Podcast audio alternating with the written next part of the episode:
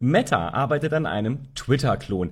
Und das war ja abzusehen, denn Elon Musk bietet Mark Zuckerberg halt jede Chance, ihn vom Thron zu stoßen. Denn Twitter hat nicht nur viele Dienste eingestellt, sondern auch ein Riesenproblem damit, den Dienst überhaupt aufrechtzuerhalten. Immer wieder fällt Twitter schlicht aus. Vor allem kriegt Musk aber die Finanzierung der laufenden Kosten einfach nicht in den Griff und wollte jetzt tatsächlich 42.000 Dollar pro Monat für den API-Zugang.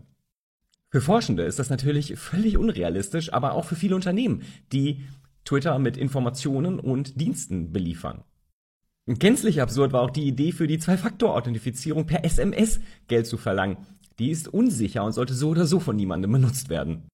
Und wie lange Amazon es wohl noch akzeptiert, dass Twitter die Cloud-Rechnung nicht bezahlt, das wird wohl über das Wohl und Wehe von Twitter entscheiden.